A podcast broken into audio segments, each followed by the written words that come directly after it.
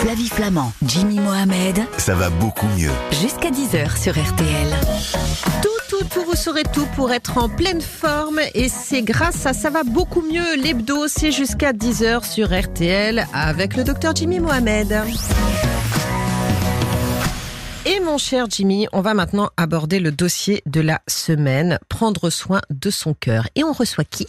On reçoit le professeur Gérard Elft, il est cardiologue à la Pitié-Salpêtrière à Paris et aussi le président de la Fédération française de cardiologie. Bonjour professeur. Bonjour. Bonjour professeur. Alors, on va prendre soin de notre cœur. En fait, notre cœur, c'est quand même un organe qui va battre toute la vie. C'est un muscle hyper, c'est un muscle le cœur. Absolument. C'est le muscle le plus intense euh, finalement de tout notre corps? C'est un muscle fondamental. Il faut effectivement qu'il batte euh, longtemps. Il bat 60 à 100 fois par minute.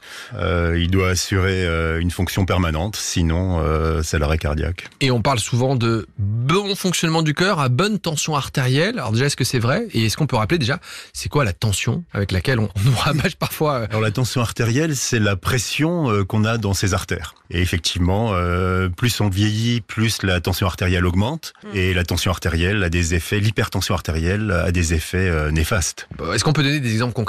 Une bonne tension artérielle, c'est combien? C'est quoi la limite? À partir de quand on doit se dire ah, il y a peut-être un souci? Alors chez son médecin, on a une tension artérielle normale. Si elle est inférieure à 14 pour le premier chiffre et inférieure à 9 pour le deuxième.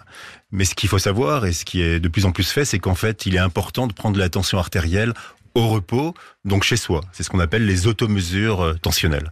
Et chez soi, la moyenne des tensions, encore une fois, c'est la moyenne parce qu'on peut avoir euh, 16 de tension euh, et c'est pas dramatique, mais la moyenne des tensions doit être inférieure à 13,5 C'est quoi avoir un bon cœur hein? C'est avoir un cœur euh, qui se contracte normalement et qui se remplit normalement, qui n'a pas d'anomalie de valve. Comment est-ce qu'on vérifie qu'on a un bon cœur? Il faut prendre rendez-vous euh, avec vous. Alors il y a des symptômes qui peuvent faire euh, penser et qui peuvent alerter. Si vous êtes euh, essoufflé pour des petits efforts, si Mm. vous avez des douleurs en marchant ou en courant, si vous avez des palpitations, si vous êtes gêné, bien sûr, il faut consulter votre médecin traitant. Et vous l'avez dit, une tension artérielle trop élevée, c'est dangereux pour le cœur, mais cette tension, on la ressent pas toujours. Est-ce qu'on peut se rendre compte que j'ai 16, 17, 18 de tension? Est-ce qu'il y a des symptômes? Tout à c'est bien ça le problème de l'hypertension artérielle. L'hypertension artérielle, euh, comme vous le savez, c'est très longtemps asymptomatique. Ça veut dire qu'on n'a aucun symptôme. Si on a des symptômes liés à l'hypertension artérielle, c'est qu'elle est extrêmement élevée. De nos jours, euh, dans nos pays, euh, c'est relativement rare. Il y a quelques dizaines d'années, c'était très différent. Hein. Roosevelt avait 25 de tension artérielle. Comme vous le disiez, la tension ne donne pas de symptômes et donc il faut la dépister. Pour la dépister, il faut prendre rendez-vous chez son cardiologue, il faut aller chez le pharmacien ou il faut avoir un tensiomètre. Hein, Un ça, tensiomètre, docteur. Voilà. Oui, moi je préconiserais euh, d'acheter un tensiomètre. Ça s'achète euh, chez son pharmacien ou sur internet. C'est relativement facile et peu onéreux et ça peut rapporter gros. Et on peut, on la prend tous les matins en fait? Il faut la prendre au repos, il faut la prendre plusieurs fois d'affilée. On la prend généralement trois fois de suite. La première tension est généralement plus élevée. On la prend plusieurs jours d'affilée, trois fois d'affilée et on fait la moyenne. Donc vous l'avez dit, c'est une maladie euh, qui est asymptomatique, qui peut avoir un retentissement sur le cœur. C'est quoi le risque sur le long terme d'avoir 17, 18 de tension artérielle alors qu'on n'a aucun symptôme? Alors bien entendu, cette hypertension artérielle, c'est une maladie euh, potentiellement très grave, c'est-à-dire la première maladie chronique dans le monde. Comme vous le suggériez, elle a des conséquences euh, au bout de quelques années ou quelques dizaines d'années extrêmement graves. Elle favorise les accidents vasculaires cérébraux, elle favorise l'infarctus du myocarde, elle favorise l'insuffisance cardiaque et elle favorise même le déclin cognitif. On a plus de maladies d'Alzheimer ou apparentées si on a eu 10, 20 ou plutôt 30 ans d'hypertension artérielle. Je voudrais qu'on essaye d'aller vers les solutions en donnant des conseils concrets aussi à, à ceux qui nous écoutent. Si notre tension elle est élevée, on peut la faire baisser sans médicaments? À travers des gestes et des comportements euh, simples. Tout à fait. La première chose, c'est donc de confirmer qu'on a une hypertension artérielle. Et si on a une hypertension artérielle, on a des mesures relativement simples, des mesures euh, qu'on appelle hygiéno-diététiques, qui permettent de réduire cette tension. Donc concrètement, c'est quoi? Alors concrètement, c'est réduire son poids si on a un excès pondéral, augmenter son activité physique, c'est fondamental. Faire du sport, ça permet de faire baisser la tension artérielle? Absolument. L'activité physique permet de diminuer la tension artérielle. C'est réduire euh, la consommation de sel dans l'alimentation, de sel euh, apparent et de sel caché aussi. Mm. c'est réduire l'alcool et c'est ne pas fumer. Vous parliez euh, du sel, alors c'est vrai qu'on adore euh, bah, saler un peu plus, et vous avez dit attention, il y a le sel aussi un peu caché, on pense à des aliments particuliers dans lesquels Oui. qui seraient salés sans qu'on s'en rende trop compte en fait? Tout à fait. Les aliments euh, surgelés, les conserves, contiennent par définition du sel et ne sont pas forcément salés. Donc, euh, ouais, Et charcuterie aussi, fromage, absolument. tout ce qui est bon en fait. En fait, il faut se méfier finalement aussi de tout ce qui est transformé. Parce Exactement. que c'est là que tout se planque, on est d'accord. Absolument. Alors, à travers des comportements simples, on l'a compris, on peut faire baisser sa tension, mais parfois, ben, on peut avoir aussi besoin d'un traitement allopathique. Euh, si ces mesures ne suffisent pas et Ouais. si l'hypertension artérielle se maintient, on a différents traitements très efficaces. Il faut bien sûr en choisir un avec son médecin euh, qui soit euh, toléré. Il ne faut Mm. pas avoir d'effets indésirables puisque c'est un traitement au long cours.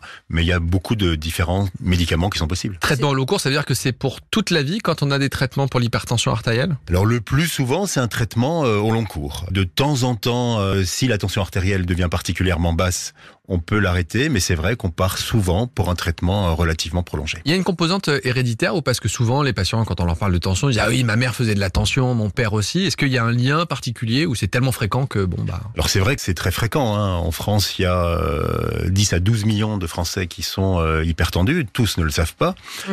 Il y a une part héréditaire. On a un risque un peu plus élevé si on a eu des parents ou si on a des frères et sœurs qui ont de la tension. Vous avez dit euh, certaines ne le savent pas, c'est-à-dire que c'est une maladie qui est aussi sous-diagnostiquée. On peut imaginer que des auditeurs là euh, aient de la tension sans même savoir qu'ils en Très aient. certainement. Toutes les études montrent que beaucoup parmi nous euh, ont de la tension sans le savoir.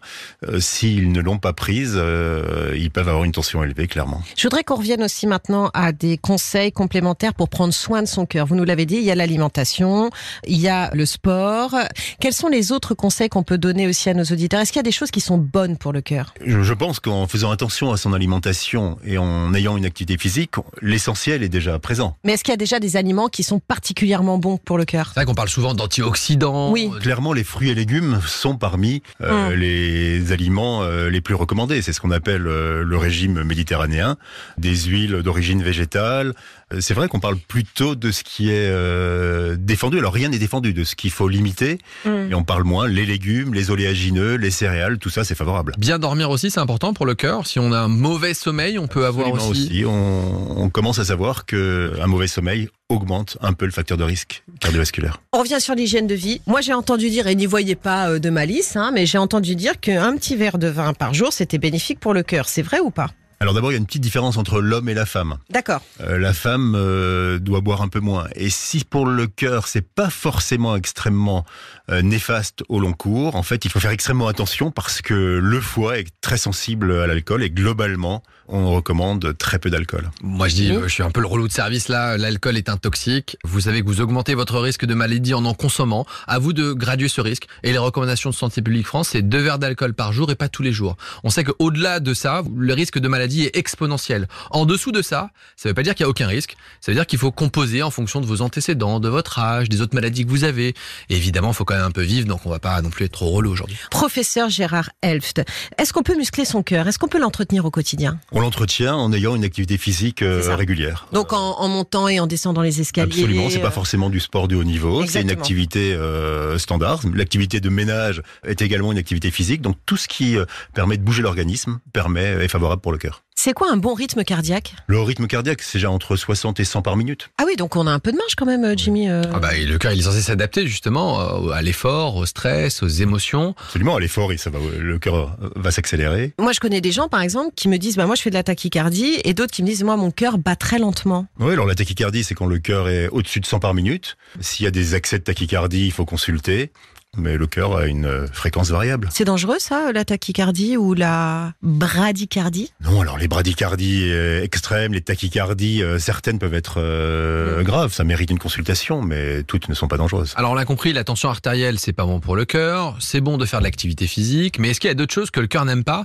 On parle de tabac, on pense aux poumons, on peut pas forcément le lien. Tabac et cœur, ça fait pas bon ménage? Il y a ce qu'on appelle les facteurs de risque cardiovasculaire, ceux qui euh, risquent euh, d'augmenter le risque d'avoir une maladie euh, cardiaque, une maladie coronaire.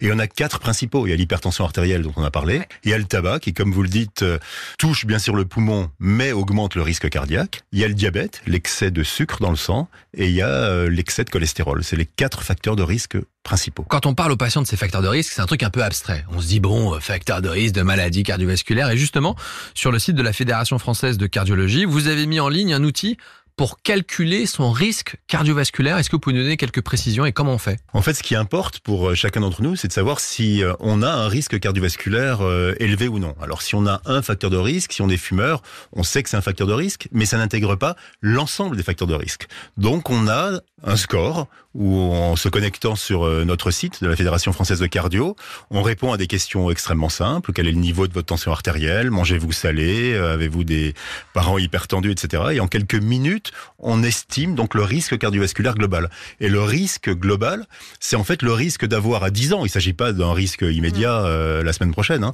c'est le risque d'avoir à 10 ans une maladie cardiaque. Et il peut être faible, modéré ou important. Et on fait quoi? Parce que moi j'ai fait le test pour voir. J'ai mis des paramètres, euh, voilà, fumeur, en surpoids, euh, qui prend l'alcool. Le truc hyper crédible quand on vous connaît. Et du coup il y a un risque. On a un risque, on va dire élevé. Qu'est-ce qu'on fait une fois qu'on a ce risque? On doit aller courir chez le cardiologue. On dit ah c'est la fin du monde. Est-ce qu'on peut essayer d'influer sur ça? Alors le test montre que si on réduit des facteurs de risque, par exemple si on fume et qu'on arrête de fumer, le risque va se réduire. Donc c'est déjà une bonne nouvelle. Et effectivement, si on est dans le rouge, si on a un risque qui apparaît élevé, il faut consulter son médecin parce qu'on a probablement un facteur de risque qui peut être modifié. Je voudrais vous poser une question sur les symptômes de l'infarctus. On, fera hein, de toute façon une émission euh, dessus, mais on doit être alerté à partir de quel moment? Parce qu'on dit que les symptômes ne sont pas les mêmes que l'on soit un homme ou une femme. Alors globalement, on risque de faire un infarctus si on a une douleur dans la poitrine, une douleur forte, une douleur qu'on n'a pas l'habitude d'avoir évidemment, une douleur euh, qui survient généralement au repos, qui dure au moins 20 minutes, une demi-heure. Alors si vous avez 20 ans, ce qui est le cas, et que vous ne fumez pas, etc., etc., votre risque, il est nul. Si vous avez 80 ans, que vous avez un passé de diabète depuis 30 ans et que vous êtes fumeur, là évidemment. Et donc en fait, il faut alerter les secours. Vous aurez un régulateur. Donc alerter les secours, ça veut dire quoi? Parce qu'on a tendance à se dire, je vais aller aux urgences. En même temps, aux urgences, on sait que c'est un peu blindé, que c'est compliqué. Qu'est-ce qu'on fait quand on a une douleur dans la poitrine? Peut-être c'est un infarctus, peut-être que c'est pas un infarctus.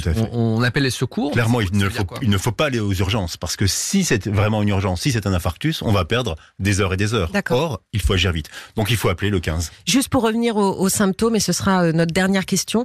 On dit que les femmes, elles peuvent avoir aussi des troubles euh, digestifs, que ce ne sont pas les mêmes symptômes que pour les hommes. Et puis il y a cette fameuse douleur dans le bras aussi qu'on n'a pas évoquée. Vous avez tout à fait raison. Mais en réalité, les femmes et les hommes peuvent avoir des troubles digestifs ou des douleurs dans le bras qui sont un signe d'infarctus. Globalement, il faut quand même reconnaître que 95 fois sur 100, les douleurs sont les mêmes chez l'homme et chez la femme. Donc ça veut dire que si j'ai mal au ventre, ça n'est pas forcément un infarctus parce que le ventre, pardon mais moi ça m'a traumatisé cette information parce que je me suis dit auparavant, OK, donc j'ai une douleur dans le bras gauche et euh, je me sens je me sens pas bien, bon, je peux me poser des questions avec une douleur à la poitrine. Mais là des maux de ventre? Euh, Le ventre, c'est des douleurs qu'on appelle épigastriques. Donc c'est le haut du ventre, hein. c'est juste en dessous de la poitrine, juste en dessous du sternum.